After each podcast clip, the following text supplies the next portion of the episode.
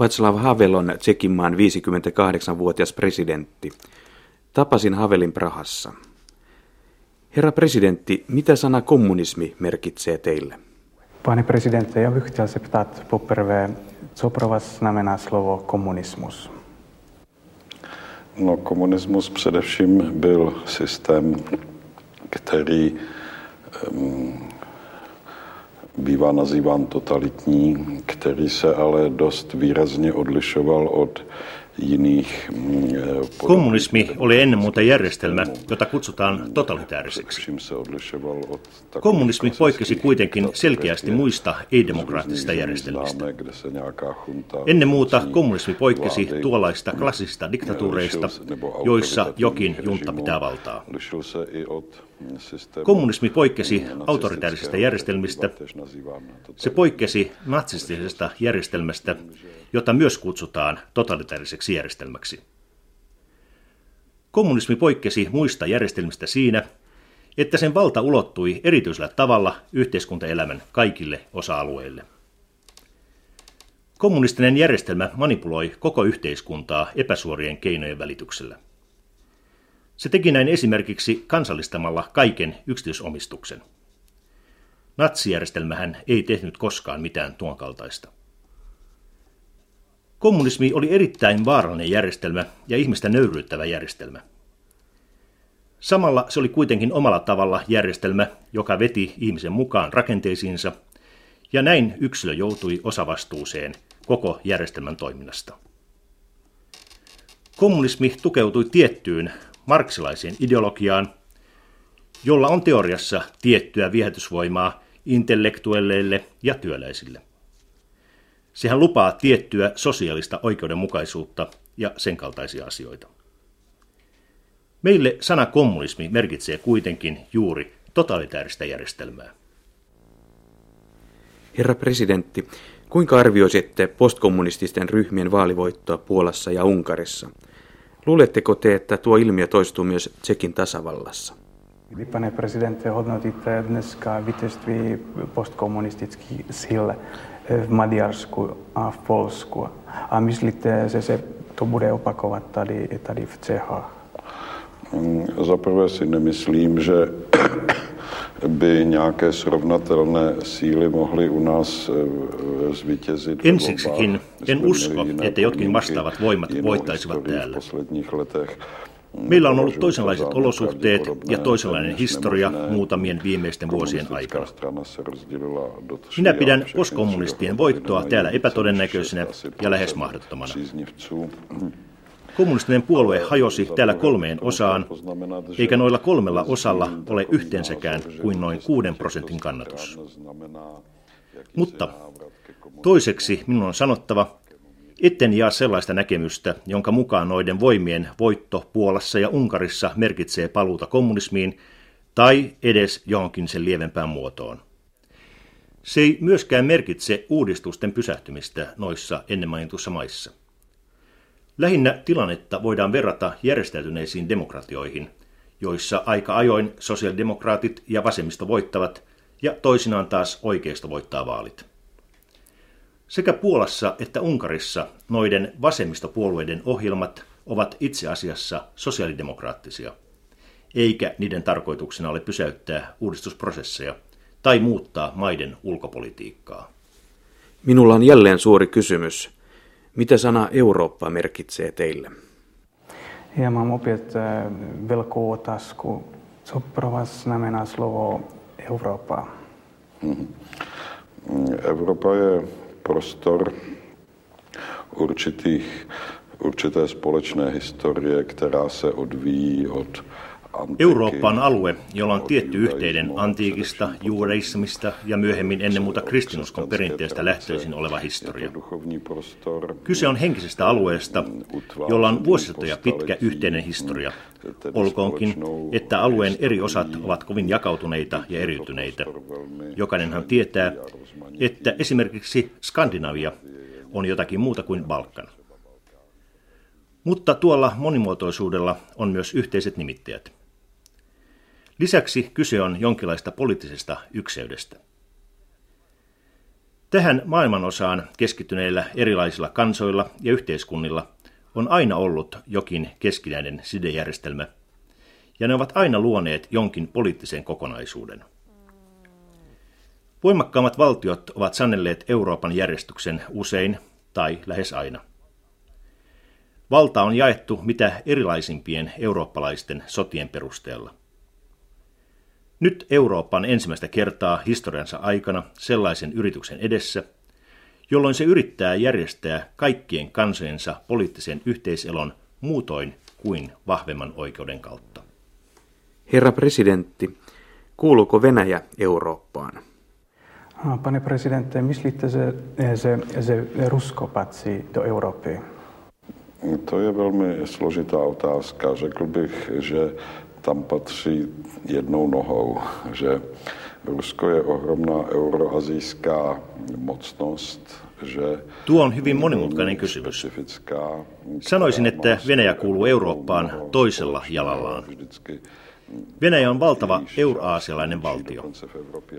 Venäjä on hyvin erikoislaatuinen valtio, jolla on paljon yhteistä Euroopan kanssa, ja sen pienempi osa sijaitsee Euroopan puolella.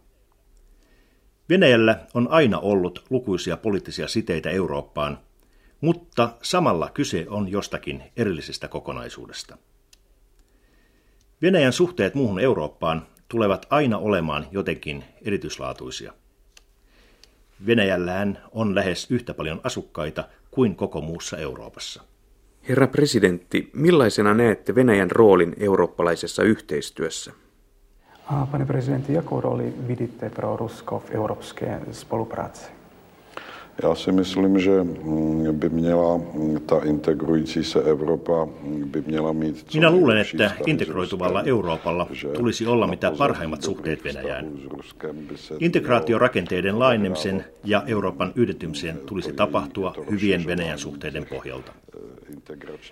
Mutta tämä ei tarkoita sitä, että Venäjä voidaan ottaa samalla tavalla mukaan kuin mikä tahansa pieni keski-eurooppalainen valtio. Venäjähän on oma erityinen kokonaisuutensa, ja suhteet Venäjään tulevat olemaan aina hieman toisenlaiset. Mitä sana vapaus merkitsee teille? Co pro vás znamená slovo svoboda?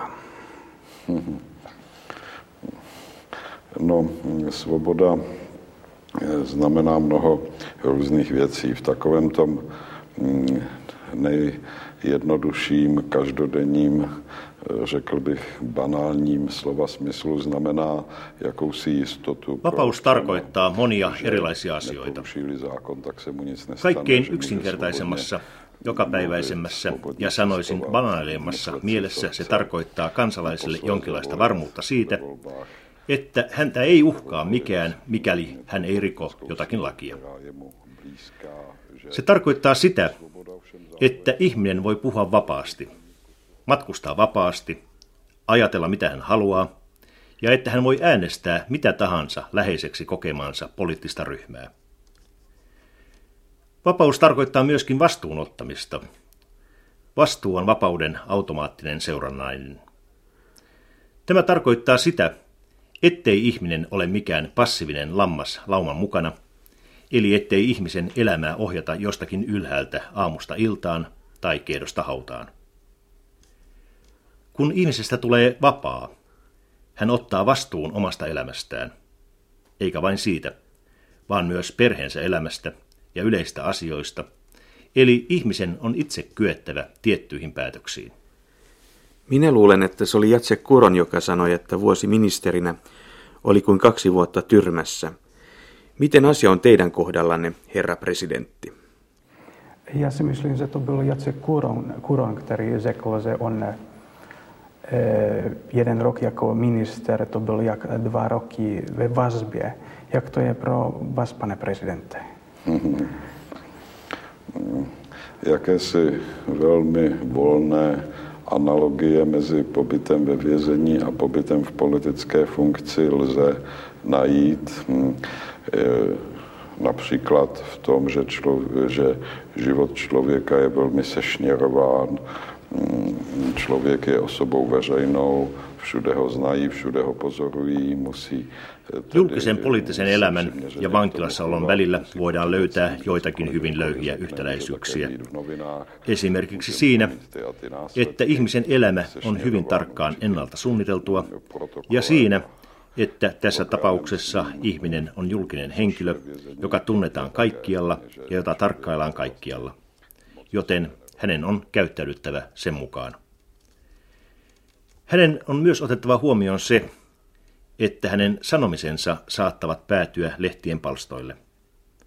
Ja hänen on ymmärrettävä, että noilla sanomisilla on tietyt seuraukset.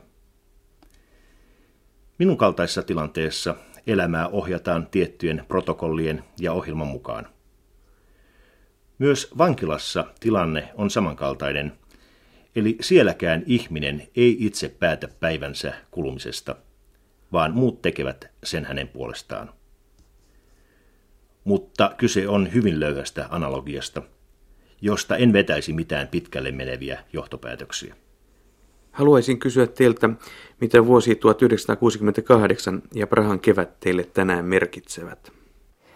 Ja bych chtěl zeptat ještě, co pro vás dneska znamená rok 78 a Pražské jaro?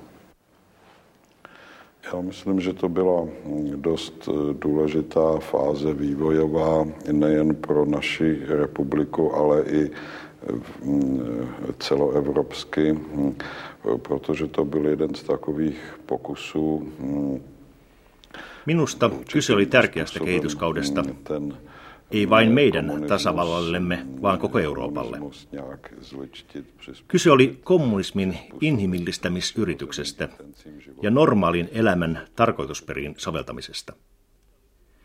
Kyse oli ymmärrettävästi vain puolittaisesta yrityksestä. Myöhemminhän tuo yritys tukadutettiin, mutta tuolla yrityksellä oli siitä huolimatta oma merkityksensä. Lisäisin tähän vielä, ettei kyse ollut vain uudistusmielisten kommunistien tai valistuneen valtionjohdon aikaansaannoksesta. Ei, vaan Prahan kevät oli ennen muuta koko yhteiskunnan aiheuttaman paineen tulos. Yhteiskunta pakotti johdon uudistusmielisempään politiikkaan. Joskus esitetään hypoteettinen kysymys siitä, miten olisi käynyt, jollei Prahan kevättä olisi tukadutettu siten kuin se tukadutettiin. Minun nähdäkseni oli olemassa vain kaksi mahdollisuutta. Ensiksikin oli se mahdollisuus, että puolueen otetta olisi kiristetty omin voimin jolloin kommunistinen järjestelmä olisi säilytetty, ehkä hieman siedettävämmässä muodossa, tai sitten kehitys olisi johtanut väistämättä normaaliin monimuotoiseen demokratiaan. Venäläiset tiesivät hyvin, että tuollainen vaara oli olemassa, ja että oli vain vähän todennäköistä, että täällä olisi kiristetty puolueen otetta omasta aloitteesta. Siksi venäläiset puuttuivat asiaan. Miten te, herra presidentti, arvioisitte tänään Aleksander Dubcekia? Jak vy, pane prezidente, hodnotíte dneska pana Alexandra Dubceka? Já jsem ho měl rád, je to člověk, eh, byl to člověk jako neobyčejně sympatický, poctivý, takový, jak Minä pidin hänestä. Hän oli poikkeuksellisen sympaattinen, rehellinen ja avoin ihminen. Hänellä oli ymmärrettävästi tiettyjä rajoitteita poliittisen ajattelun tai poliittisen käytöksen alueella, mutta hän oli joka tapauksessa merkittävä henkilö. Minulla on vielä yksi kysymys. Kirjoitatteko te nyt jotakin? Koska seuraava kirjanne julkaistaan? Takže já bych chtěl zeptat ještě, já mám jednu otázku. Píšete něco? Kdy bude eh, nějaká kniha? Já mám čas maksimálně na to psáti své projevy prezidentské a Aikani riittää maksimaalisesti omien puheideni kirjoittamiseen, joita sitten ajoittain julkaistaan kirjasiksi koottuina. Kirjan tai näytelmän kirjoittamiseen ei aikani riitä.